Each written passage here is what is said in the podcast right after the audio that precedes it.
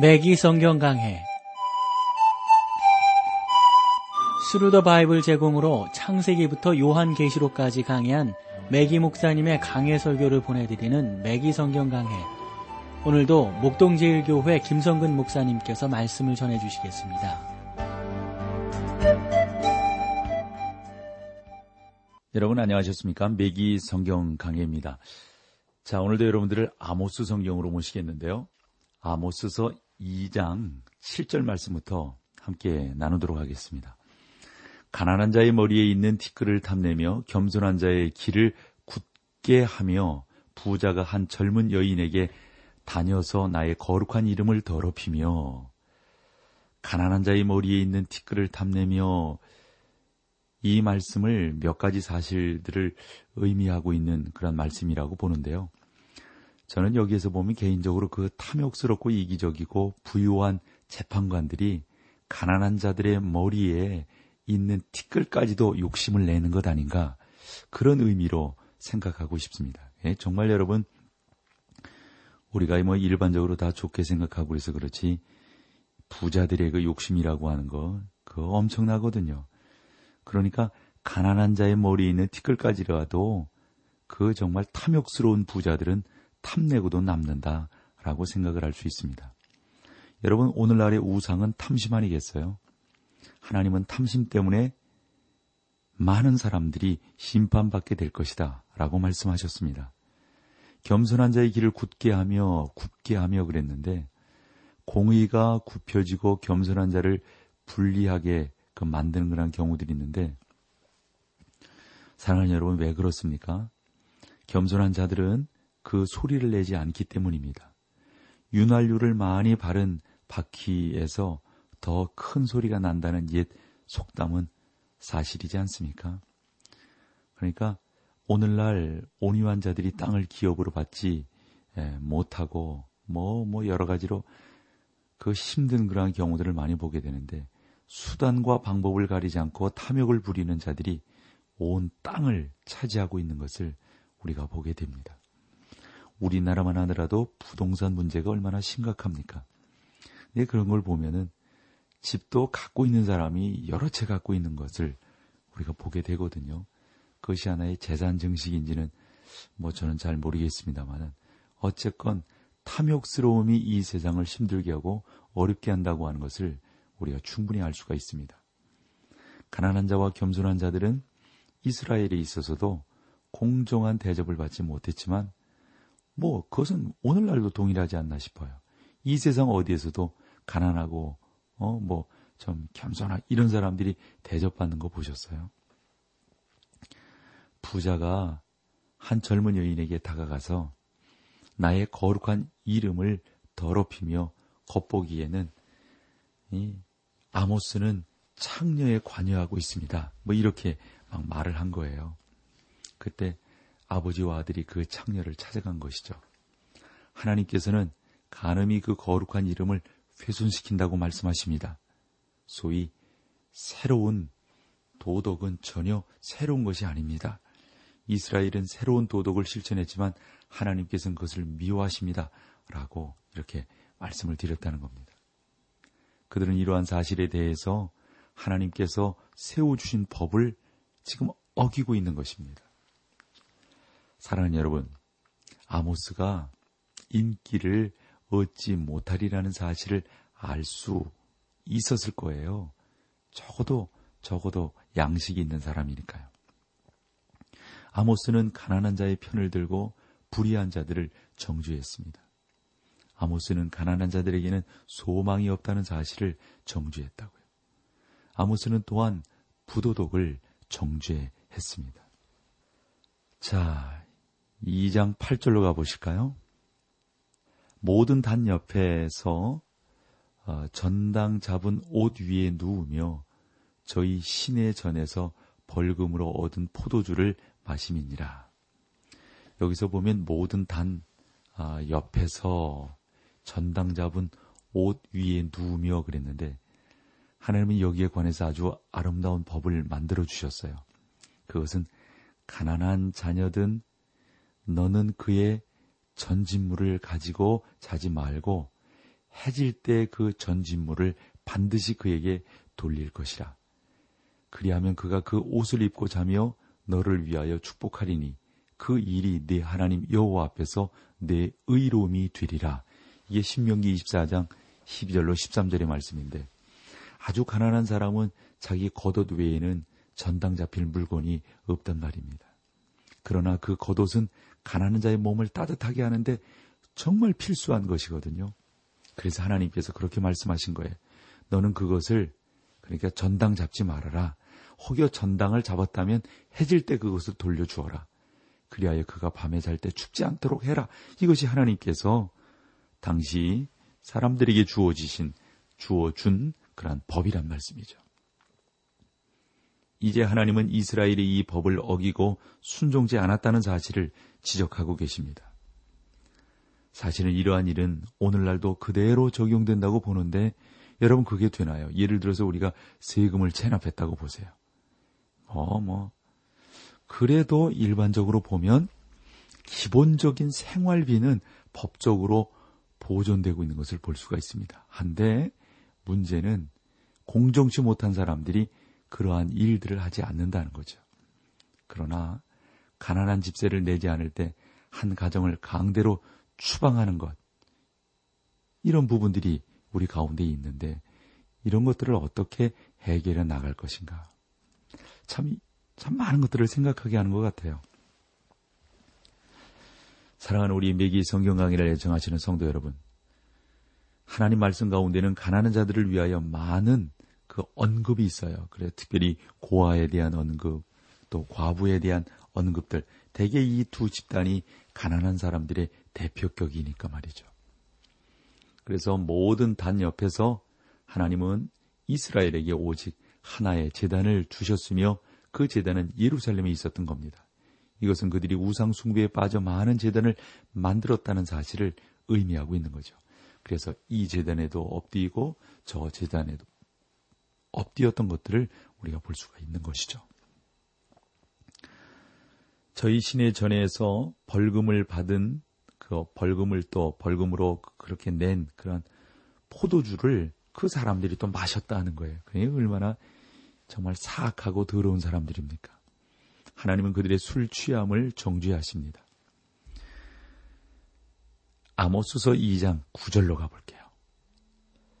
내가 아모리 사람을 저희 앞에서 멸하였나니 그 키는 백향목 높이와 같고 강하기는 성나무 수리와 같으며 이런 뭐 전반적인 그런 문제들을 우리가 일반적으로 알 수 있고 깨달을 수가 있습니다. 그래서 위에 어, 어떤 열매와 그 아래의 뿌리를 진멸하지 아니하였느냐? 여러분 유다 광야 드고와 출신인 이 아모스의 인상적이고도 비유적인 표현을 우리가 유의해 들어야 되지 않겠어요? 하나님은 아모스를 통하여 아모리 사람들에 대해서 이렇게 말씀하십니다. 아모리인들이 이 백향목처럼 키가 크고 상수리 나무처럼 강할지라도 내가 그들을 멸하리라. 내가 위에서부터 그 열매를 진멸하며 밑에서부터 그 뿌리를 진멸하리라. 하나님은 아모리인들을 제하셨습니다.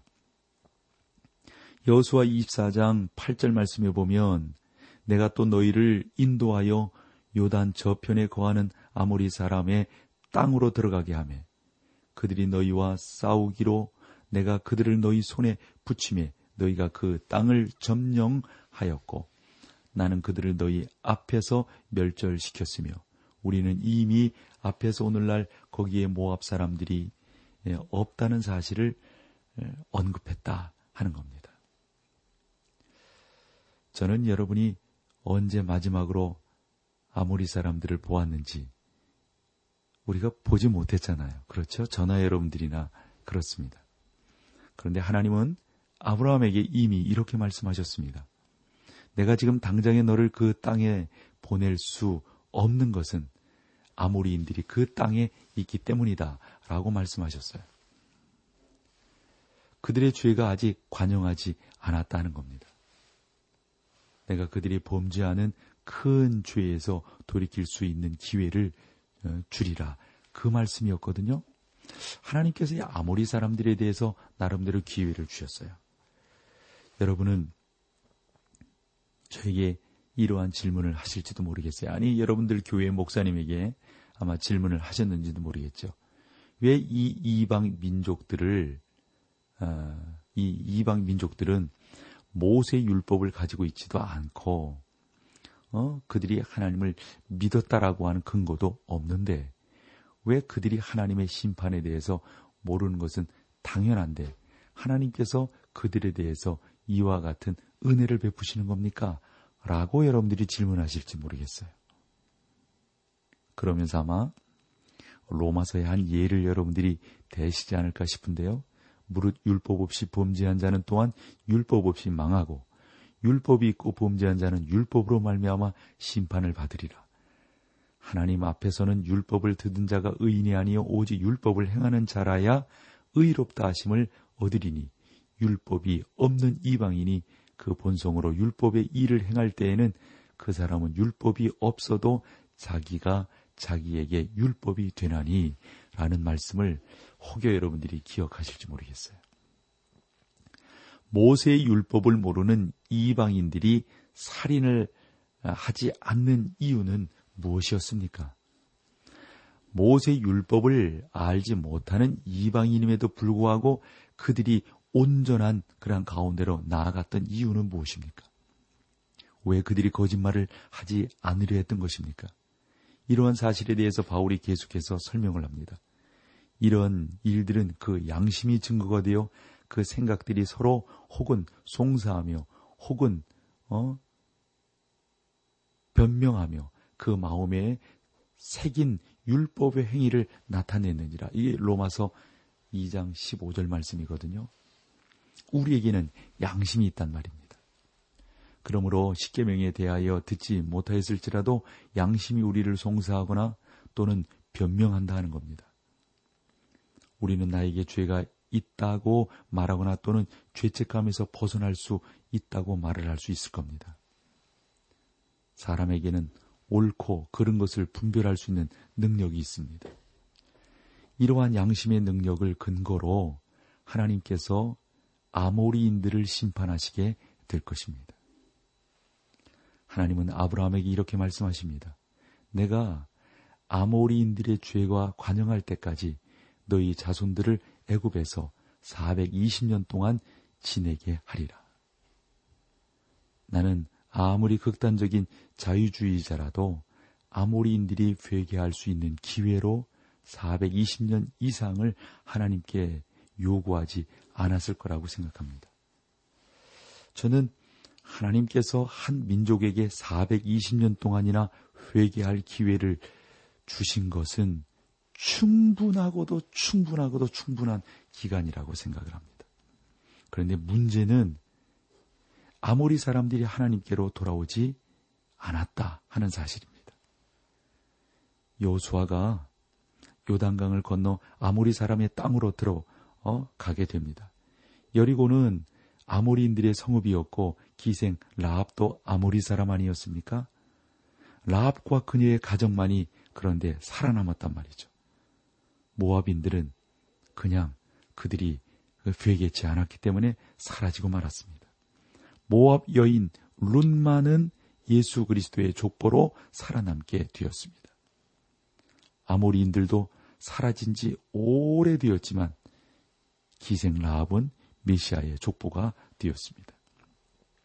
하나님은 이스라엘에게 그러므로 이렇게 말씀하시는 겁니다. 내가 아모리인들을 심판하는 것은 지금 너희들이 범하고 있는 것과 똑같은 죄 때문이다. 나의 법을 너희에게 주었건만 너희는 그 법을 어기었도다. 이 교훈을 주시기 위해서 지금 아모리 사람들을 책망하고 계신 거죠. 자, 여기서 우리 찬송 함께하고 계속해서 말씀을 나누겠습니다.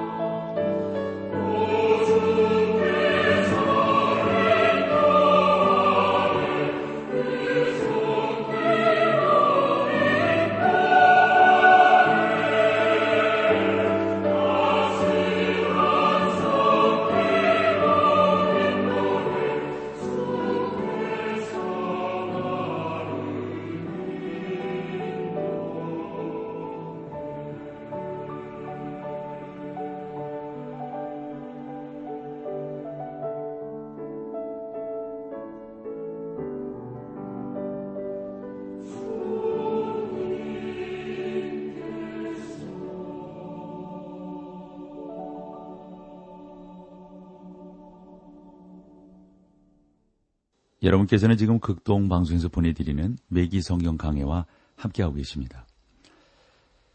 자, 2장 10절 11절로 들어가 볼게요. 내가 너희를 애굽 땅에서 이끌어내어 40년 동안 광해에서 인도하고 아모리 사람의 땅을 너희로 차지하게 하고 또 너희 아들 중에서 선지자를 너희 청년 중에서 음, 나시린 사람을 일으켰나니 이스라엘 자손들과 이스라엘 자손들아 과연 그렇지 아니하랴 이는 여호와의 말씀이니라.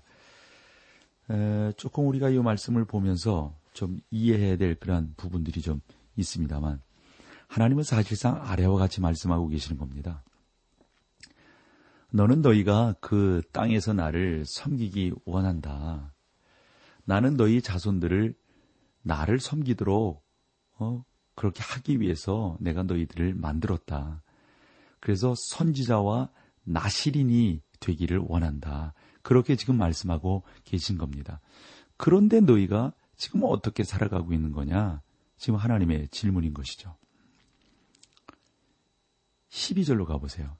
그러나 너희가 아, 나시르 사람으로 포도주를 마시게 하며 또 선지자에게 명하여 예언하지 말라 하였느니라. 여기서 나시르 사람이란 자발적으로 하나님께 헌신하기로 서운했던 이스라엘인을 말한다고 봅니다. 나시르 사람이 해서는 안 될 일이 세 가지가 있습니다. 첫째로 머리를 자르지 말아야 합니다. 왜 그렇습니까? 왜냐하면 바울이 남자 머리를 기르는 것은 수치라고 말했기 때문입니다. 고린도전서 1장 14절 말씀을 여러분들이 참고하시면 되겠어요. 오늘날 우리 주변을 돌아볼 때 저는 남자가 머리를 기르는 것이 수치라고 말했던 바울과 동감을 합니다. 그러나 나시린들은 기꺼이 그 수치를 견디려고 했기 때문에 머리를 길렀습니다. 포도나무에서 난 열매를 만져서는 안 되었던 것이죠. 나시린은 포도나 건포도를 먹어서는 안 되었습니다. 이스라엘 사람들은 나시린에게 포도주를 마시게 함으로 그들의 맹세를 깨뜨리도록 만들었던 겁니다. 나시린은 또한 시체를 만지거나 시체 곁에 가서도 안 되었습니다. 사랑하는 사람이 죽었을 때에도 나시린은 장례식에도 참석할 수 없었습니다. 이러한 사실들은 나시린이 자기 생활 속에서 하나님을 첫째로 모신다는 사실을 증명하기 위한 것입니다. 또 선지자에게 명하여 예언하지 말라 하였느니라 요 말씀도 우리가 의미 있게 봐야 되거든요. 그 백성들은 선지자들에게 이렇게 말을 했던 겁니다. 당신의 말은 듣기 싫다. 당신으로부터 어떤 메시지도 듣기 싫다. 그들은 하나님의 선지자들의 말에 귀를 기울이지 않았습니다. 오늘날 우리나라의 상황과 다시 한번 비교해 볼 수가 있다고 보는데 우리는 로마가 멸망해 가던 당시와 똑같은 과정을 따르고 있다고 봅니다. 로마는 외부로부터 파괴된 것이 아닙니다. 저는 북극에서 뭐 이런 뭐 예를 들어서 뭐 우리가 북쪽에서 뭐 북한이 되겠죠. 뭐 미사일을 쏜다. 뭐 그렇게 되면 우리는 당연히 파괴되는 것 아니겠어요? 그러나 여러분 그러한 우리를 멸망시키고 우리를 힘들게 할 그러한 미사일은 하나님께서 허락지 아니하시면 날아올 수가 없는 것이죠. 한 국가로서 우리를 쇠퇴시키는 그러한 요소가 있다고 보는데 저는 두 가지 요소가 있다고 봅니다. 그 가운데 하나가 아, 술 취함이라고 봅니다. 그래서 저는 이 사람들이 방탕하는 것, 사람들이 온전치 못하게 되는 것이 타락되어지는 아주 중요한 요소가 된다고 보는 것이죠. 고속도로에서 일어나는 그 수많은 사건들, 여러분 다른 도로에서 일어나는 그 수많은 사건들 중에 하나가 음주운전이 상당 부분 차지하고 있다는 사실에 대해서 여러분들 다 알고 계시죠? 그러나 우리가 이러한 사실을 지적하면 비판을 받게 됩니다. 우리는 만약 이러한 부분들을 잊지 않는다면 안 되는 것이죠. 그리고 지금 미국 사회라든가 유럽 사회가 참 힘들어하고 있는 것 중에 하나가 마약이에요. 우리나라도 안전지대는 아니다라는 말들을 많이 듣지 않습니까? 또한 우리를 이 참 힘들게 하고 쇠퇴시키는 두 번째 요소 중에 하나가 뭐냐면 하나님의 말씀을 듣지 않는다는 사실입니다. 이것은 뭐 성경을 보면서도 성경을 하나님의 말씀으로 생각지 아니하는 그런 경우가 많으니까요. 이러한 부분들에 대해서 우리가 철저하게 온전하고 올바른 사실들을 증거하고 강조하지 않으면 안 되는 것이죠. 이스라엘에서는 이와 같은 똑같은 현상이 어, 벌어지고 있었습니다. 그래서 아모스가 그렇게 말하는 거예요. 너희가 나시린에게 포도주를 주며 그 서원을 어기며 하나님을 등지게 하는구나. 그리고 선지자들에게 예언하지 말라고 말하는구나. 또 나에게도 그렇게 말하는구나. 그러지 말라. 이렇게 아모스가 지금 강력하게 설교하고 외치고 있는 것입니다. 우리는 좀 더 기분 좋고 우리를 칭찬해 주는 말을 듣고 싶은데 지금 아모스는 그 말을 하고 있지 않아요. 왜냐하면 그 가운데 죄가 관영했기 때문입니다. 자, 오늘 여기까지 하고요. 다음 시간에도 여러분들을 아모스서로 모시겠습니다. 맥기 성경 강해 지금까지 Thru the Bible 제공으로 창세기부터 요한계시록까지 강해한 매기 목사님의 강해 설교를 목동제일교회 김성근 목사님께서 전해주셨습니다. 이 시간 방송 들으시고 청취 소감을 보내주신 분께는 나침반 출판사에서 신앙서적을 보내드립니다. 청취 소감을 남겨주실 분들은 극동방송 홈페이지 매기 성경 강해로 들어오셔서 사연을 남겨주시거나 문자로 참여하실 분들은 한 통에 50원의 유료 문자 샵 1069, 샵 1069번으로 보내주시기 바랍니다. 매기 성경 강해 오늘 순서를 마칩니다.